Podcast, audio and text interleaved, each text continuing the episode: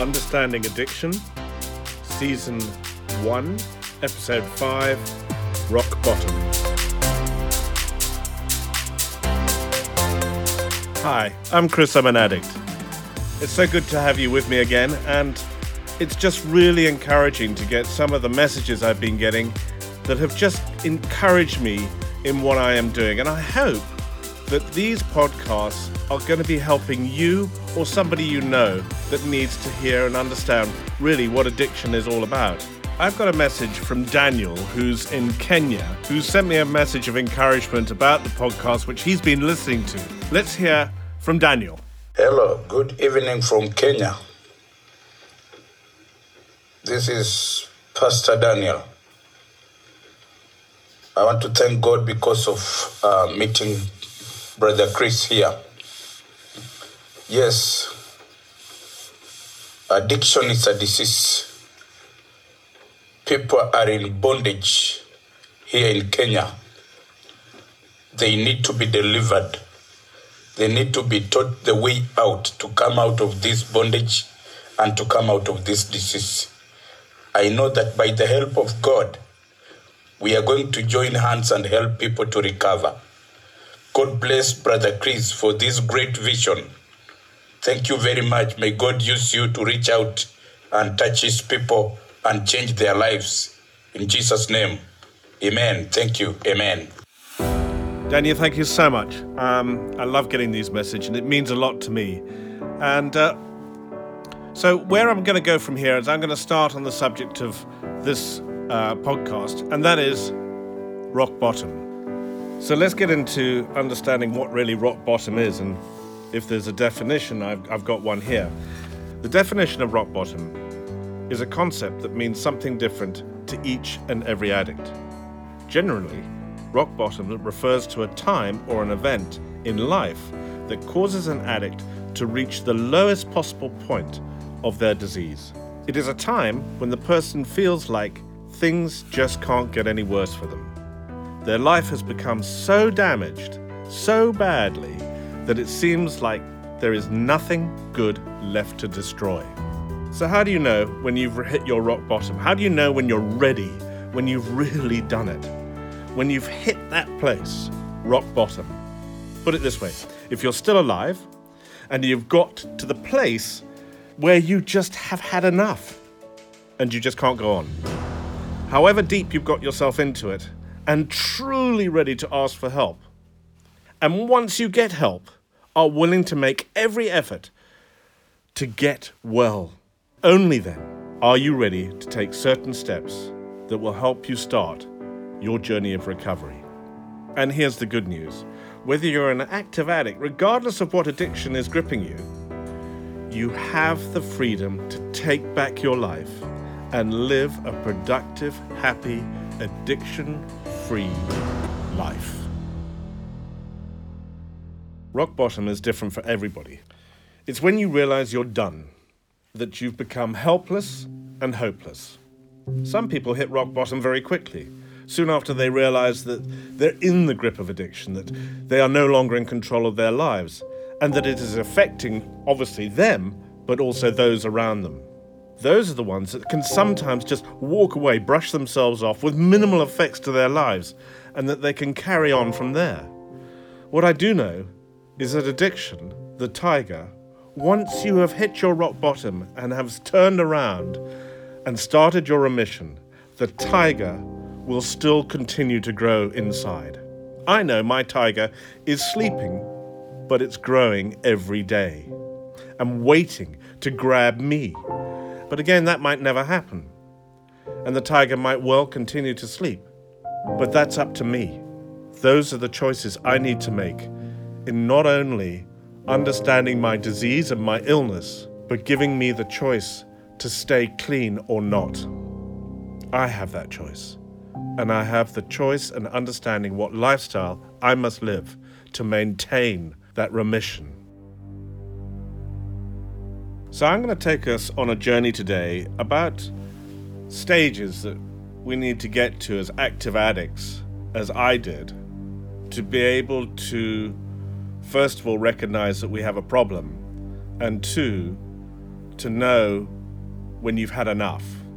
It's, it's a process that I want to go through steadily and hope that my explanation of my journey and what I've seen with many others will help you.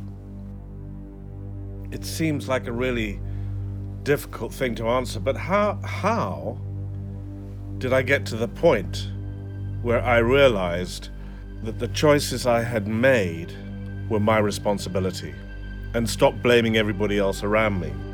I needed to understand what brought me to this place where I had lost everything. What was it? What had happened? What was the the the events in my life that had brought me to this place? I needed to understand that and to understand that it was those circumstances that had brought me to this place where I was now an active addict. And to realize that those circumstances were life. Those are what happens. We don't have the perfect life. Things are going to happen. The difference was I needed to accept because I couldn't understand what had happened to me. I then fell back onto something that allowed me to dumb out from reality of my past that was really now affecting me in the present. I had lost control of my life. I had lost control of my behavior. I had lost control of the relationship I had with my friends and my family, who I blamed for where I had got to. I blamed my family and my friends. And above all, I had lost any spirit in me. Emotionally, I was completely empty, spiritually empty, physically empty. I was a shell of hopelessness and helplessness. I cared about nobody else except myself. I really felt nobody understood me. Nobody understood me. Nobody understood where I was at. I was angry, bitter, resentful, self centered. I was a self centered, dead man walking. Nobody understood me. Nobody wanted me. Nobody loved me. And I could not see what I have done to my friends or family because it was all their fault. So, what friends did I have? Well, the friends that I had were all my using friends, my connections. They were my best friends. And I thought they were the best thing that ever happened. In fact, we all thought we were the best things that happened because we were all in the same boat together. At the end of the day, we just all felt we were outcasts from our family and friends, our original family and friends. And I'll never forget the time when we were waiting for a dealer in somebody's house to come and drop off the day's uh, the day's order, put it that way. The awful thing of all my using friends waiting with me uh, in this house, and the mood was tense. Uh, it was agitated, there was fearful, there was anxiety, and every time the phone rang, we all sort of jumped and looked at the phone as somebody picked it up and wondering if that was the dealer answering, uh, I mean, ringing to say he's on his way. And then often now and again we'd hear the footsteps of somebody coming to the front door or walking past the front door. We think it's him, and we all look at the front door, and then that person moves by, and then suddenly, one moment, that doorbell rings, and the guy walks in, and in he walks, and everybody's mood is just suddenly changed into joy and laughter and a sense of relief that we've managed to get the dealer here and we've got the drugs, we've got what we need, and everybody's hugging each other, and the whole mood has changed because somebody walked into the room because he had the substance that we needed. It's a heck of a way to live.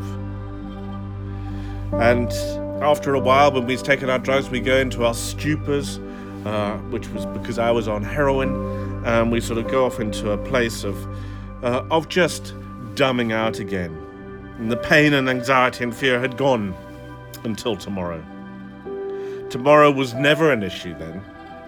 I was able to drug myself into a place of artificial peace, freedom from the world and everything that it was, until tomorrow came.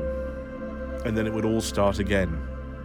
That was how I existed towards the end. I was using every half hour just to stay straight and to be free from this, from the withdrawals, mainly, but also from this dumbing out. But every time I took it, it became less and less and less because my tolerance just began to get greater and greater, and I was having to use more and more to try and get the same effect as I had the first time, which never happens. Towards the end, I was just living to use and use to live. And that, that really was my complete and total life. I was being controlled and run my daily lives by this need that kept demanding more and more and more. I knew that I had got into a place where I, at that point in time, could not see a way out. And I just accepted it as this is life. This is the way of life I'm going to have to live. I had to do something every single day to survive and feed my addiction. This is where my life had got to me. I had lost everything. I had um, literally ended up sleeping in all night cinemas with all the other drunks and addicts all night. And that's where we ended up. And they would have their bottles in brown paper bags, uh, they would have their syringes, and I would have my, um, my heroin, which I smoked. And I would use every half hour just to maintain or to get some sleep. And I still thought that all those people in that cinema were worse than me and justified why I wasn't that bad. But things were really crashing down around me very, very quickly. And I began to think that there was only one way out, and that was not to live anymore. Anyway, things began to change soon after that. My sister uh, was one of the only members of my family because the rest of my family were in denial that I would be possibly a drug addict. My father was a judge, for goodness sake. He, he put people away like me. But he didn't see it. He didn't want to see it. My mother didn't want to see it. They just thought I was hanging around with the wrong people. And my younger sister, had friends of hers who had come out of addiction uh, in a rehab, been able to face these situations and start a journey uh, of remission. She contacted me one day, even though I had rejected her because I felt that she was judging me. She accused me of obviously stealing from her, and that pushed a huge gap between me and her because I just felt that she she was just know it all. But however, she still approached me to say, If you want help, I want you to ring this friend. She left it to me to make the decision of whether I was prepared to meet this friend of hers who used to be an active addict. I took this number from my sister, and by the way, I, I had stolen from her, but I just wasn't prepared to admit it because I was just so riddled with anger and justifying to myself why I stole from her. I went to call this friend of hers, and she invited me round to her house. She was not what I expected. She looked really well, and she seemed to really understand for the first time where I was at. She, she was almost as if she had been there herself. The fact is, she had. So I listened to her she, she never judged me. Never. Never judged me. And she showed me compassion, which I hadn't seen for a long time. But I was in such a bad place. I had I had no feelings. All my feelings had been dumbed out. So I, I just listened. But there was something that told me this was the right person to speak to because she was clean. She was she had gone into remission of her addiction. So she gave me a phone number of a rehab. I took it, and she said, If you want to start your journey, come with me tonight, and I will take you to a meeting where you will see other recovering addicts like myself. I was very suspicious. But I did go. I went to this meeting. I walked in. I, I, I was just so aware of myself and what people were going to think of me when I walked in, everybody was looking so well. I thought I'd walked into the wrong meeting. These people couldn't possibly be addicts. They they're all laughing and they're all happy and they're and they're, and they're being so nice to me. And I, I, I always thought when people were nice to me, they had they wanted something from me.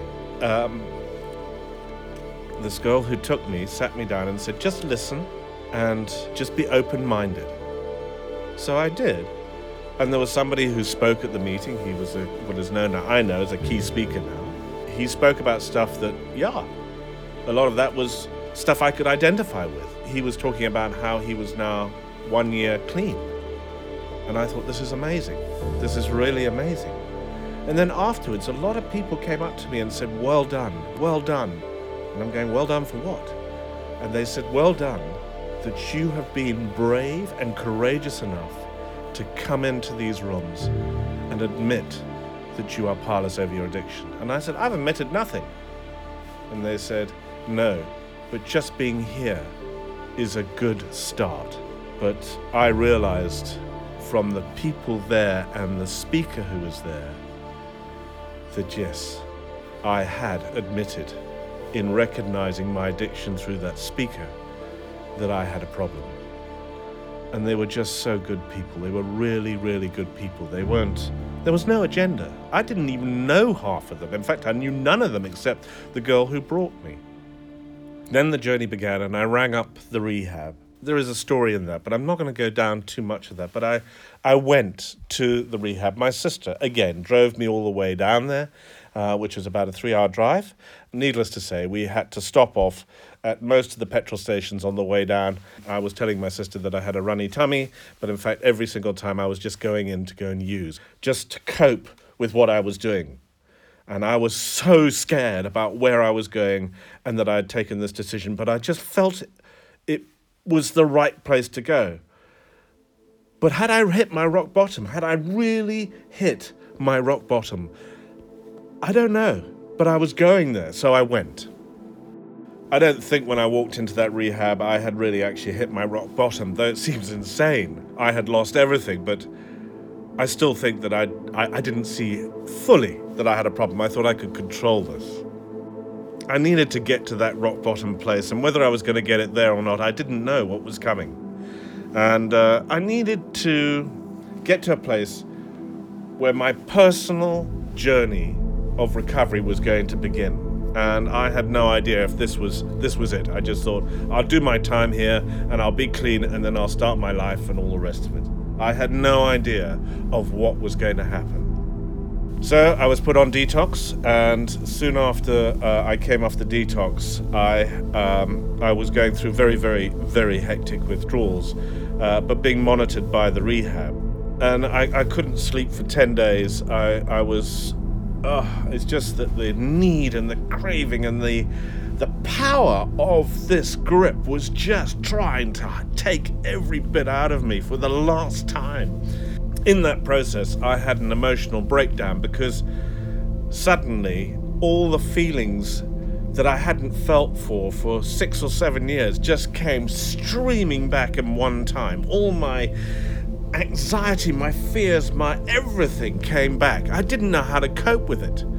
And so I went into a, an emotional breakdown, of which I was looked after by the rehab to get back. Um, and they had to put me on a, on a small medication just to calm me down. But I was in a place where I hadn't slept for 10 days. I was emotionally finished. I was broken. I was completely broken. And I remember in the in the last of those 10 days of not sleeping I went into the chapel of the rehab and I and I just had to have peace. I had to get away from this this I don't know what it was but it was just hectic in my mind at that time. I just was not coping. I was I was crashing. And I found a place I was cold I was freezing and I was oh the, my body was in such pain and there was a beam of sunlight coming through uh, a stained glass window in the chapel, and I went and sat in that beam of light from the sun just to keep warm. And I remember just sitting there in this sunlight and just going, How did I get here? How, how did I end up here? How did I, how did I, what happened? And my rock bottom started to completely happen there and then. I realized that my life was a mess and that I no longer had the ability to control anything in my life. My life was finished. And, and the most extraordinary thing, because I was an atheist at that time, and, and I just got down on my knees, and I got down on my knees. And I said, I don't know who you are. I don't know. And I don't know why I'm here. But if you're real, and you really are real, just take this pain, this physical and mental pain, away from me. Just take this pain, this emotional pain away from me. This bodily pain, just let me sleep. And I sat there for a while, and then I got up and I left that chapel thinking, well, that was a waste of time because I didn't feel any different. But what actually happened then was that night I did get my first hour's sleep. It was like a night's sleep. And slowly over the next few days, I began to get more and more sleep every night. But the most extraordinary thing had happened, which looking back, I can, I can see it very clearly. From that moment onwards, I never had another craving again my physical pain was diminishing so fast. My spirit just seemed to spark. It's like a lighter beginning to light a flame again. It was, it was, I remember it so clearly. And that's where I believe I hit my rock bottom and where my journey of recovery began to start. this extraordinary thing of looking back and not seeing that my uh, and, and not having another craving again was very clear. But one thing I did know was I was still an addict. I still have, from then to now, the disease of addiction. The difference is my tiger, my disease, is sleeping at the moment. But I recognize it and I see it and I know what it looks like and I know how to keep it asleep because that's what I've chosen to do. And I've done that with the 12 step program that I'm going to show you in series 2. I've never looked back from that time. I have good days and I have bad days. It's nothing like those days when I was an active addict. The difference being, I know how to live with this disease. I know how to live with it. Today, it sounds really strange. I am so grateful that I am an addict, a recovering addict, an addict in remission, because it's taught me more about me and my behavior and my ability to live a life that is more than I ever expected. I am free. I have a life that I have gone forward in and realized that I am a somebody. I have something to offer I am worth something. And I thank my God for that, my higher power, my Jesus Christ, that I have the ability to know who I am and the purpose I have in this world. Although rock bottom sounds really scary, it is the most amazing thing looking back on it. I remember quite clearly from that moment onwards, from that chapel, and the months that have progressed from there. I just look back at that particular time and realize that a whole weight had come off my shoulders. That I had recognized what had happened to me. I didn't I didn't have to defend it anymore. I just knew that I had had enough and I got to a place where I had no option but to start dealing with this disease and it was a massive relief. Massive and it has been the biggest step I think I've ever taken in my life. And my life has only got better from there. And I just thank God for that, for that time that I was with Him, even though I didn't know Him. He put His arms round me and said, I've got this. And He had. And it is that relationship that I now have with my higher power, Jesus Christ, that has just progressed on and on and on. The other thing, which is quite incredible, uh, even though I got on my knees uh, and asked uh, God, which I said, if you exist, help me, and He did, was I didn't have a relationship with Jesus Christ as I have Him now for a further 15 years of my recovery. I will tell you that I became agnostic because I believed in a power greater than myself. But then, 15 years later, my higher power revealed himself to me. And believe you me, wow, that I didn't see coming. And it has completely and totally changed my life.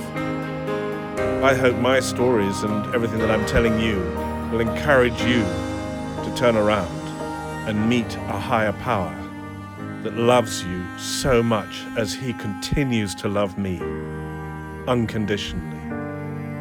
One thing I do know, he has given me freedom and he's given me life.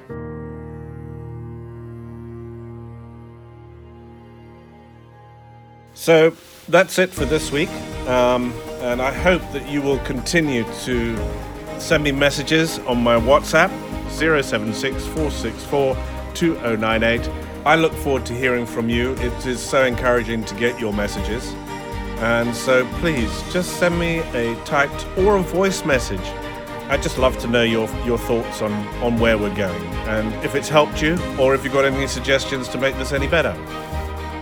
So, without further ado, um, as I said uh, in the last podcast, um, and I gave you a teaser, I've got William who's going to share a bit about the um, behavior of addiction and his journey of uh, where he was hopeless and helpless and where he is today and what he's recognized. So, William, over to you, my mate. Hi everyone, I'm William, I'm an addict. I'm just gonna share a little bit of my story and speak to you about my behavior as an addict and where I am now today. You see, at the age of 13, I started using marijuana and got involved in gangsterism and abusing people. That's the only thing I know um, of living life, mugging people, robbing, stealing, cheating. And that's the way I lived life for a couple of years. And at the age of 18, I 17, I started using meth and Mandrax and everything else. Was addicted to alcohol, and and still I went on with that with that lifestyle and was in jail for a couple of times and so the last sentence, um, I got, got probation, eight years probation, and and I was very lucky because I should have got got a 12 years prison sentence, but the Lord was so grateful for me, and there was a time when I came out of prison, um, um, so my family was just fed up with me, because I hurt them the most. I didn't have respect for them. My mother, I've got married nine years ago, and, and I was very verbal abusive towards my wife and my children, and and like um, we almost got divorced, but it's by God's grace that I still have them in my life today, and so yeah, but I've lost everything. I couldn't go to to my house, couldn't see my children because there was court orders filed against me. If I came near the house, then they would phone the police. So I slept on the street for a couple of years, didn't have clothes to wear, and and yeah, that's when I where I hit my rock bottom when I had nothing. No friends cause my friends were only there for me when when I had stuff. And when I had nothing, um, nobody was there for me. They won't even give me a place to sleep, so I slept for three years, almost three years I slept on the street, outside, in the bushes, wherever I could find a place to sleep or whenever I was tired. Because the drugs kept me awake for about three weeks, and after three weeks, my body would just shut down, and I slept wherever I could sleep. But one day, I just, I just thought I couldn't live this life anymore of lying, cheating, stealing, manipulating, breaking into houses. And I just said, Lord, if you were there, I need your help. I can't do this anymore. I can't do, do this on my own. So I really need help. And the Lord came through for me. I went to a rehab. And that's where I've met Chris after my, my third week in rehab. And he started the program there, the recovery course. And, and for me, I, I did anything to get my drugs, to I did everything to get what I want when I was using. And I just told myself, um, I'm gonna do everything to make this work. Because recovery this I I'm doing this for me, not for anyone else. I'm doing this for me on my own. So this is a battle that I'm gonna fight for the rest of my life of this disease of addiction because I've learned in the recovery course that addiction is a disease and that we must just live and, and, and do it one day at a time. And so I, I gave my best to the program and and after a month or so, um, as an addict, I, I as an using addict, I, I didn't have emotions. So I never showed any emotions, angry at all times. And and while I was getting sober in rehab, um, just one day, boom, all my, I've got my emotions back and I was crying a lot in church when we had, excuse me, when we had meetings. And when I, when I started to share or started to talk, then I would just cry. And I think that was how God was working inside of me. Yeah, and, and today I'm I'm very grateful for who I am, what I have become, cause now I am enjoying life, living sober, no drugs, no alcohol, and and to be a and and a role model for my children and for a lot of kids, a lot of youth, sharing my testimony in every school where I where I can go into, and in a lot of churches. So I'm not ashamed where I was in life, what I've done, and and I'm not ashamed of sharing my story. But I'm just grateful to God for where I am today and and to make a, a change in, in in other people's life. And and of course for me it isn't as a drug dealer. Um I live in a small town small community and and a lot of people know me who I was when I was a, an active addict. And and coming out of rehab they they would ask me where I was a lot of them thought I was in prison but I just went to rehab and my family found out after a month I was in rehab everybody thought that I was in prison, but yeah, I'm just just grateful and and and how God is using me today as a recovering addict to show other addicts there is a way out. Cause I'm 36 years old today and and found recovery at the age of 34. I'm two years and a few months clean and sober, and it's never too late. Cause I I know if I would relive, then I would never make it back. There's no recovery left for me. This time I would really die because a lot of my friends they died in front of me. Two of them died in front of me while we while we were smoking together, and and it could have been me, but God had His hand over me, and and there's a lot of times then where I thought and and and asked myself, and asked God, why why not me? Why not me, Lord? But I know God had a, have a plan for me, and just to make a change and and to encourage encourage other areas just not to give up, you know. Um um. There's no scripture in the Bible that say um um it's gonna be easy. It will be easy, but there's a lot of scriptures that say if you have faith and you believe that it is worth it, then you will get it. You must just believe. And to families of addicts out there, keep on praying for your children. Keep keep on praying for your, your loved ones. And and never give up. Don't don't lose hope, you know.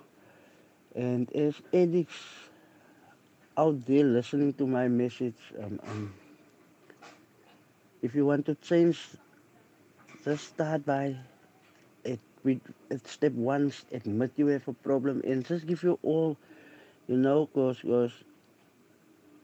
I found recovery at the age of 34, and and and it's the best thing I could have done for me.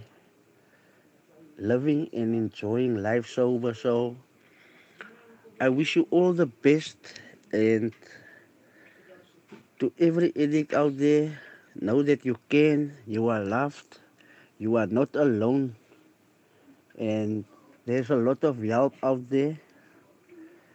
And just get involved into NA meetings, AA meetings, and there's also family meetings, you know, and and there you will learn that that you are not alone. Because I thought that I'm alone. Nobody have the problems that I have, but there's actually people there that have far worse problems than you have and what I had. But I pray to God that you will reach out and that you know there's help and to the family members of addicts, don't give up on them. Pray and know God God hear prayers. So today I'm I'm just very grateful for what I have. Today I have everything that I want to have. Being happy, being with my family, my children, and have my own house that God blessed me with and and I didn't pay a, cent for this house.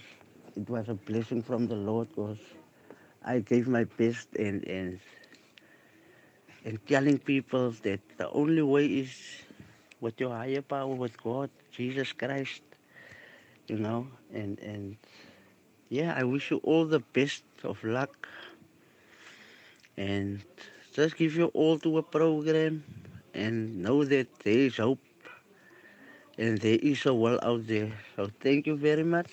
Love you all. Thank you, William. And uh, next week, uh, we're going to have another guest speaker coming on, and his name is David, and he's going to tell us his story. And also another speaker, Jacques, who is going to share a little bit about his story as well. But next week is going to be about beginning of the journey of recovery into remission. And I look forward to having you with me then.